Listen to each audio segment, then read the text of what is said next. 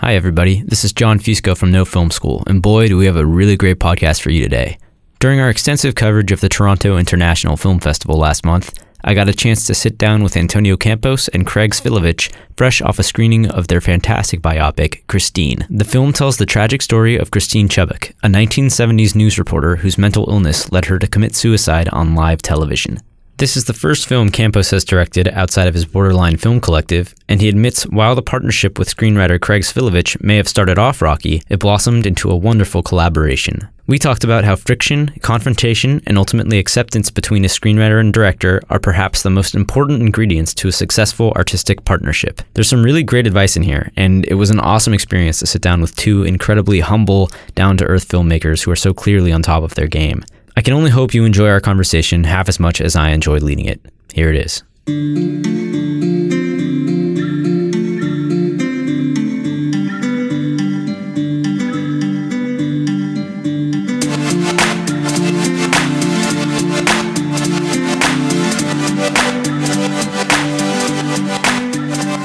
I'm going to ask you guys to uh, introduce yourselves to uh, so our audience can be familiar with your voices. Starting with you, Antonio. Hi, uh, I'm Antonio Campos. Uh, I am the director of Christine. I'm Craig Shilowich. I'm the screenwriter and one of the producers of Christine. So, I was just saying that we'd uh, like to sort of focus this podcast um, on the collaboration between a director and a screenwriter. Since I have you both here, do you want to talk a little bit about your process? I guess um, maybe from the get go, from the creation of the script. Were you involved, Antonio, or were you brought on? I, I wasn't involved in the creation of the script. I was certainly involved in the development um, when I came on.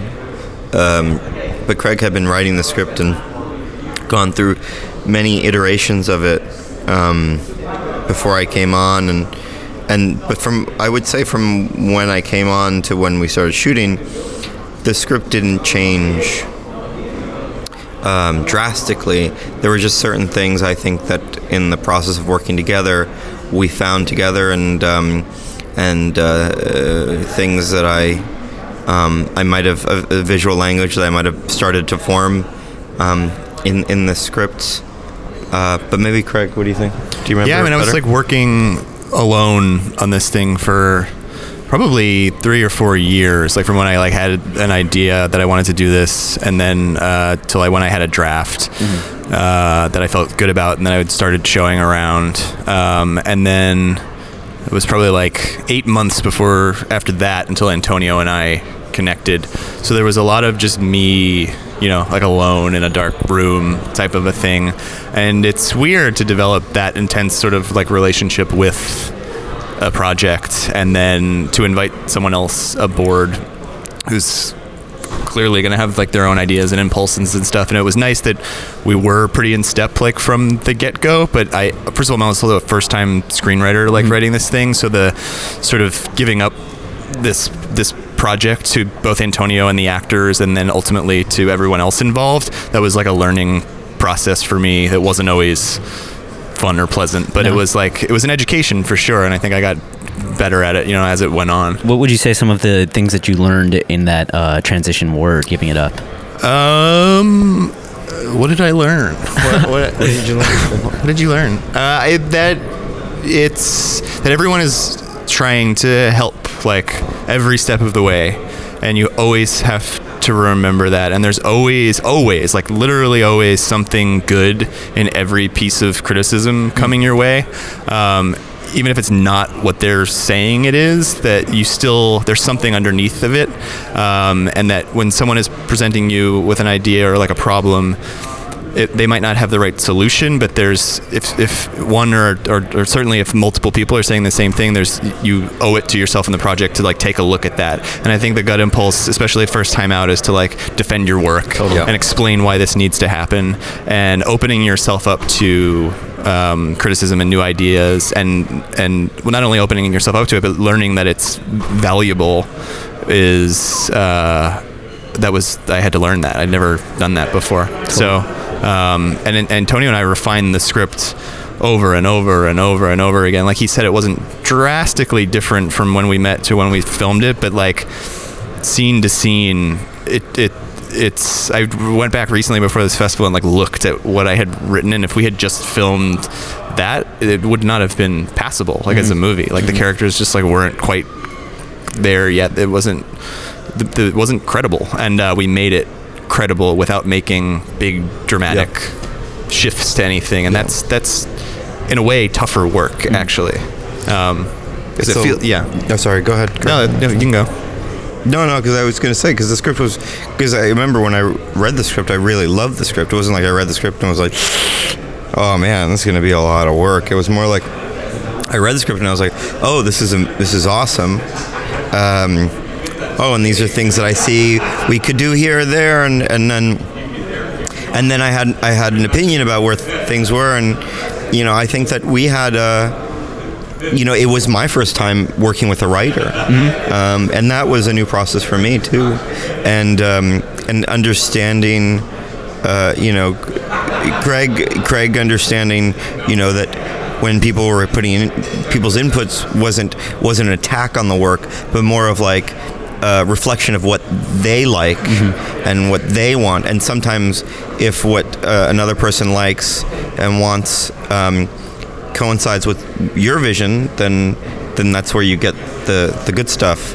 Um, sometimes their ideas are better than your ideas, and you have to accept that. And the beauty is you take the credit for it ultimately in the end. So um, it's your job. It's your job is really a sort of decision maker at times, um, not the creator always, but the decision one, the one that's just like okay, the gatekeeper kind of. But um, but as a director working with a writer, you know, it was, it was learning a learning process for me too, and knowing that um, if Craig was being defensive, it was because he was going through something, and and that I had to sort of respect the fact that this was his thing, that I was coming in, you know, I was coming in, I was coming into something and taking on a, a, a an ownership control position but I hadn't been with it for nearly as long as Craig. I mean, you know, years less than Craig had been on it. So, um, you know, it's it's acknowledging that and and also sort of and respecting that and knowing that, you know, at times you get into you you get into conversations where it's like the writer goes, you know, I I did that, I tried that. And um, and and then you have to sort of you have a level of trust to go okay well it doesn't work. You talk it out, and then it doesn't work. It doesn't work, and you move on. And that's the only way that you can actually, I think, um, eventually actually get to make a movie is because you have to, you have to know when you go to like abandon certain ideas and to, to like pursue others because, you know, there's just too many suggestions and things that are coming up. So you got to say, okay, well, we tried that, try that, move on, move on, you know. Um, but it was a, it was a process for me too. So uh, you've been on both sides, obviously, um, as a screenwriter and a director. Can you give an example of sort of like what a bad note would be to give in a collaboration, or something that would be like a negative way to collaborate? In a sense, it seems like you two found a great way to give notes to each other. Uh, we did over time. It was not easy in the No, beginning. No, no, it was like We really fought. rough for a while. We fought a lot. Yeah? But also that was like the flip side of what we're saying, where you have to like open yourself up and you have to be um, willing to expand the thing that, that you made and incorporate other viewpoints. Another thing I learned, uh, and that was really cool with me and Antonio, is we were very good at shooting each other's bad ideas down, which then that's a fine line too. It's like because you do you don't want to be defensive all the time, but you also do want to prevent bad stuff from Yeah. going in the movie, and that cut both ways. Like both of us had to constantly be like, "I'm sorry, man, but that is not gonna work like for this movie, right. and here's why." And that's that's as important as the opposite. Yeah. because like keeping the shitty stuff that doesn't quite work out and being aware of it and being okay with vocalizing it because it's after a certain point of working on the project you're you're just your your guard drops and like you just kind of want the thing to be done you know and it's very easy to just be like all right let's put in that scene that I know doesn't work but to like shut you up basically and he and I never let each other do that and that was Yeah. that was cool to see and i think like a little jarring for the people working around us because it, it i think on the outside maybe looked like excessive like negativity but i think i was like i think that was like important yeah. work yeah. Yeah and also like if, if i said to you know and and that's and th- that's the other important thing about collaboration is that like as as shitty as confrontation is it's a necessary part for any sort of relationship to um, become a meaningful one. If you kind of have like a pleasant relationship with someone, um, yeah, it's pleasant, but then you kind of skirt around things and you don't actually get the, the confrontation is where you actually go, okay, so this is a real friendship because we can get through these kind of like things where we like, yeah, we sh- we shit on each other's ideas, or we're we're um, you know we can get mad at each other and then come out of it. You know, those are that's like what makes a friendship, not like everything going well all the time. Right. And it's that process of the friction sometimes is where the good stuff comes because you can you can end up like you can the, the, these kind of things where you're like you start off and you're like having this kind of like no, but I don't. I don't think that's working. And the other person goes, but that's not going to work because of this. And then you kind of start slowly getting on the same page, and then it turns into, but wait, but then we could do okay, but then and then it's like all of a sudden the the, the, energy, vibe, yeah, like goes in the other direction. and it, it's amazing. And those kind of, com- and then you end a conversation. You're like, oh, that idea wouldn't have come if we didn't sort of like Butt heads a little butt bit, heads, yeah. yeah. And so that's you know, and and ultimately, you know, after this experience and having written. I, I much rather work with a writer than alone. I, and you know, if it was going to and writing again, I'd much rather work with a partner, um, because it's just the whole process of filmmaking is inherently collaborative, and it's nice when you know it, it's not it's not just collaborative on set. Right. I learned that same lesson. Like I, I will try to involve a director earlier, and I will look forward to that work again. N- I didn't come out of this thinking like, well, they did, they, they they ruined the script or like that was miserable in my vision and all. Like it's a total collaboration, and it was like a pleasure to watch it just get better through that work. So I I'm glad that that was my, the takeaway for me too. So then, Antonio, how did any of those discussions? Did any of those discussions lead to sort of discoveries for you as far as the visual look of the piece? Yeah, yeah. I think that you know, the thing with um, screenplay is that directors kind of overlook sometimes is that writers are writing in visual cues, and directors can get hung up on their own ideas that they don't even read the description sometimes. Just like reading the dialogue, and you're like getting hung up on your um, your vision of the scene. But then there are like little things um, throughout, like very specific cues, visual cues that are in in the writing, um, pointing your gaze to one thing or another, or one place or another. Um, and so Craig was very, very good at at injecting those things when when the things that he saw. You know, um, there was a lot of things that were still open for interpretation, but there was when Craig had a specific visual um, in mind that was important to the storytelling. Um, And that was written out?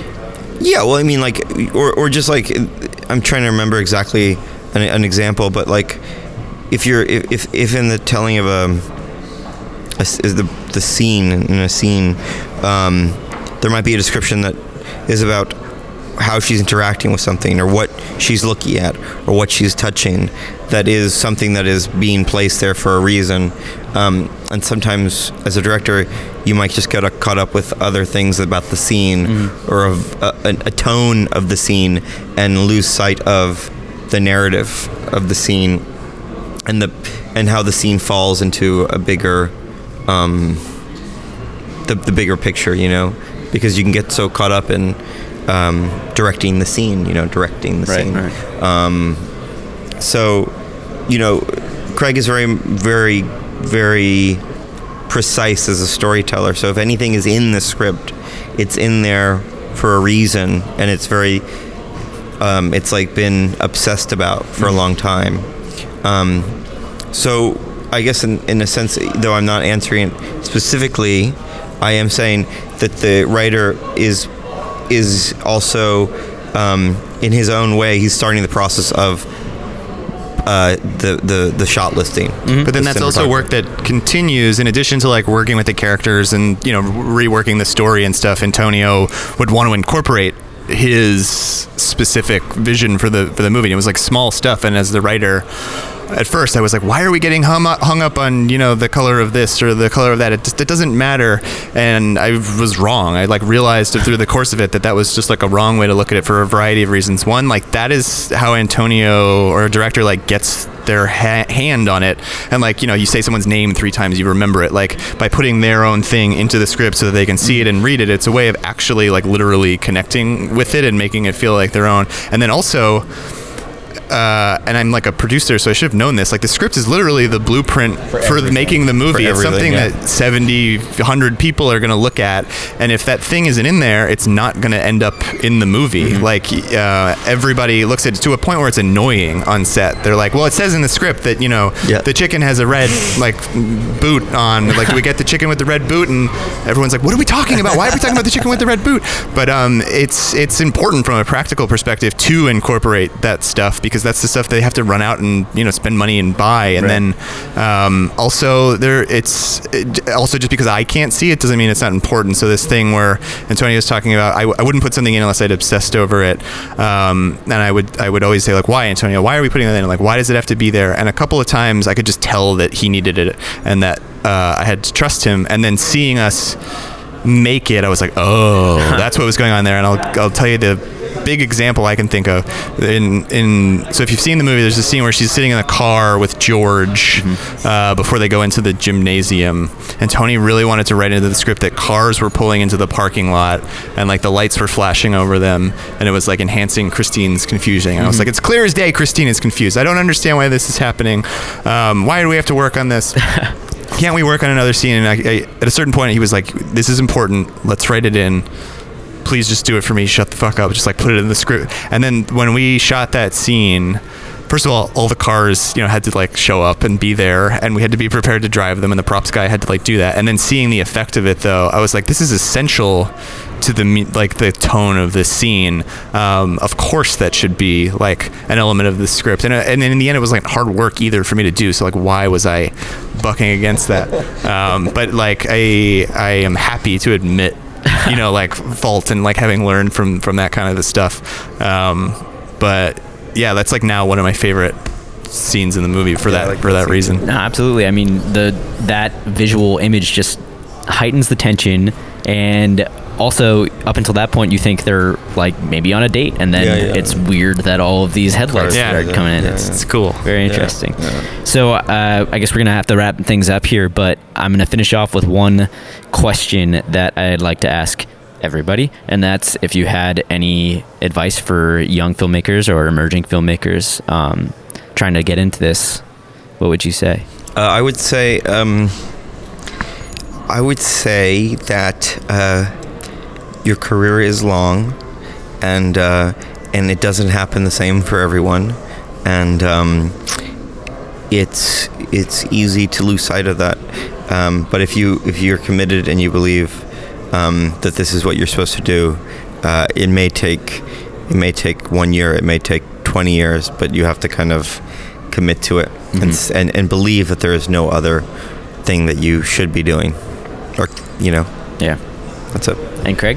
Uh, yeah, trust your instincts about your your own work, and if you think something is good, like really just gr- grind until you get it out there, because no one's gonna make that project but you. But on the flip side, know that you're there's gonna be like a learning period. Like I wrote a number of scripts before I wrote Christine, and I never showed them to anyone, and never will. And I just trusted that you know they weren't good enough to, to go out there. Like I had taste. So trust your taste. Like that's in the end, that's all you have is like your taste is like a filmmaker, and that it has to continue to apply to like your own work too. So just yeah, be in touch with yourself and uh, don't force it if it's not coming. And when it's there, like just do it.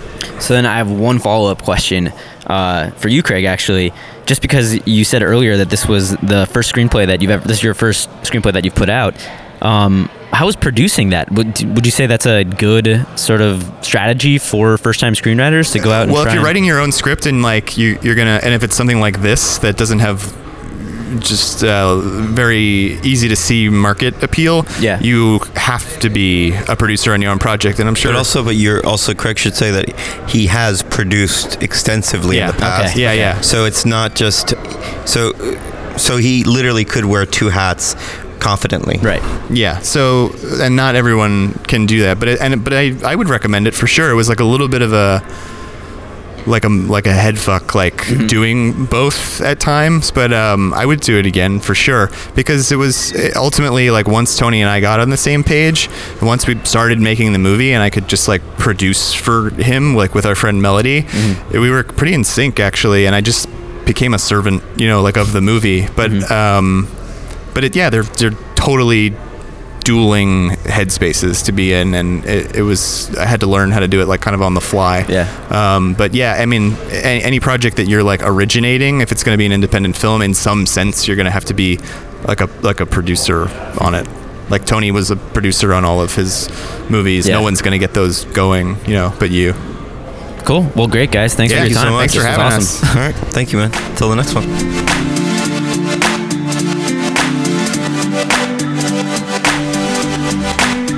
For all of our No Film School podcasts, be sure and subscribe to us on iTunes, Stitcher, or whatever audio platform you're using. Christine hits theaters this Friday, and I highly recommend that everyone check it out. We'll be back on Thursday for another installment of Indie Film Weekly, and two weeks from today, be sure and come back for another podcast interview with two directors from Netflix's upcoming season of Black Mirror. If you liked this podcast, please go to the iTunes store and show a little love. And if you like me, you can follow me on Twitter at Jim underscore John underscore Jim. Until Thursday, thanks for listening and have a good week.